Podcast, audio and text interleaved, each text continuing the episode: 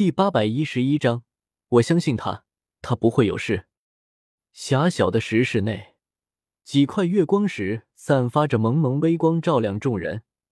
来时十九人，如今却只剩下十七人，战死足足两位斗宗强者，而且是身魂俱灭的那种彻底死亡，无法像药老那样复活。淡淡的哀伤萦绕在许多人心头，众人寂静无声。都在默默炼化丹药，运功疗伤，但这绝对不是害怕和恐惧，而是为了迎接下一次挑战。众人感应着我的气息，心中都安定下来。他们坚信我一定能带领大家在远古遗迹里大杀四方，然后满载而归。灵魂，天境灵魂，那是什么样的呢？盘膝坐在石室中间，我双眼紧闭。脑海中默默思索着这个问题。那颗用远古天皇凝聚的灵魂果实已经炼化到末尾，我的灵魂力量也已经达到灵境巅峰，再往前一步就是天境，可却卡住了。我知道这是瓶颈，即便灵魂果实还在炼化，我的灵魂力量却已经无法再增强半点，许多纯净无瑕的灵魂力量白白消散在空气中。天境。为什么这个境界要被称为天？天又是什么？我眉头紧皱，凝神苦思，却毫无头绪。我对灵魂这方面从来没有过了解。上次从凡境突破到灵境，也是因为度过斗宗劫，经过天劫洗礼后自行晋升的。甚至等我度过斗圣劫后，灵魂也会自行晋升为天境。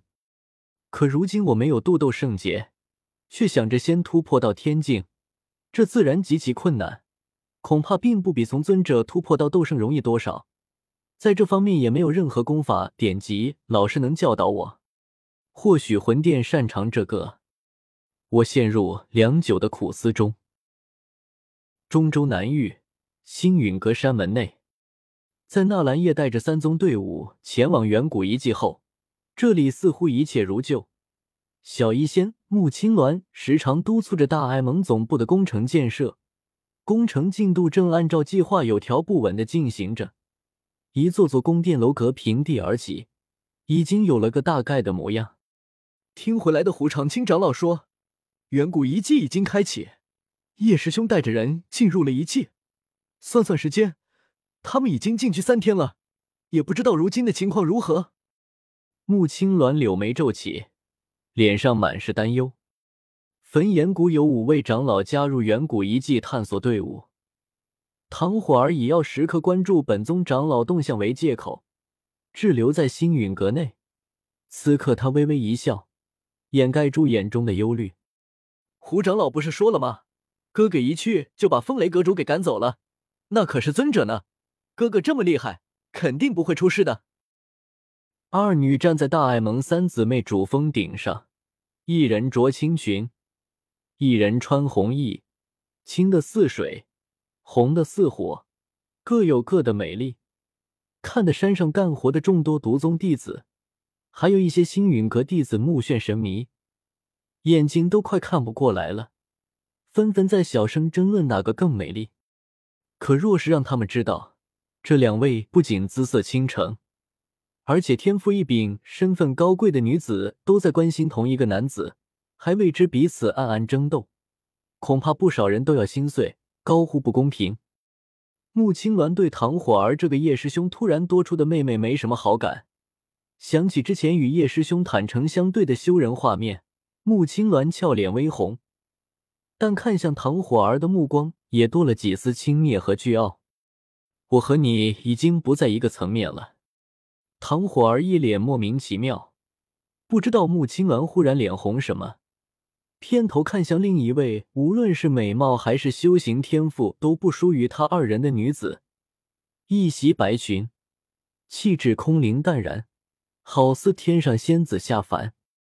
小医仙，你不担心哥哥吗？小医仙神情淡淡，我相信他，他不会有事的。这份境界瞬间让穆青鸾和唐火儿肃然起敬，他们终于知道自己那哪点比不上小医仙了。在他们还在为纳兰叶担心时，小医仙却是直接相信纳兰叶不会有事。穆青鸾暗暗咬牙，这就是和叶师兄在少年时就认识，在一起十年的境界吗？想起叶师兄临走时的交代，穆青鸾纵身飞离大爱盟三姊妹，朝星陨阁主峰飞去。他一定要好好完成叶师兄的交代，尽全力打压那个周川，让对方在星陨阁处处受制，不得快乐。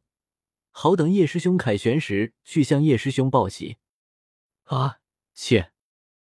星陨阁主峰一座小院内，正躲在房间内翻看要点的周川忽然打了个喷嚏，忍不住揉了揉鼻子，暗暗奇怪：难道是着凉了，还是有人在诅咒他？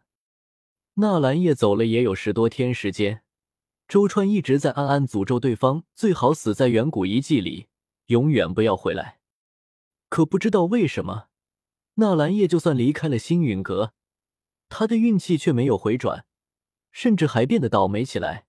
这些天他可谓是事事不顺心，走到哪里都能听到许多星陨阁弟子在背后议论他，都是一些不好的话。甚至见到他之后，这些议论的人不仅不躲避，还敢当着面嘲讽他。那些阴阳怪气的话，可把周川给气坏了。他可是堂堂药尊者的弟子，你们这些人不跪下来谄媚讨好他也就罢了，竟然还敢挑衅他！周川怒发冲冠，当即就与那些人辩驳。可他一张嘴哪里说得过对方那么多人？最后对方忽然提出要决斗，他一气之下答应，然后就被人抬了回来。他才大斗师修为。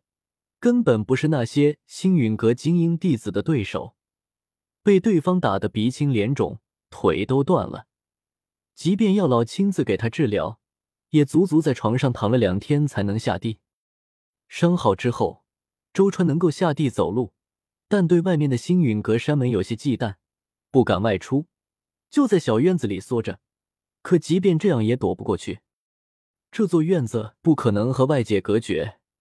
食物、水、卫生、药材这些琐事都要和星陨阁相关的弟子对接，不然周川只能饿死在院子内。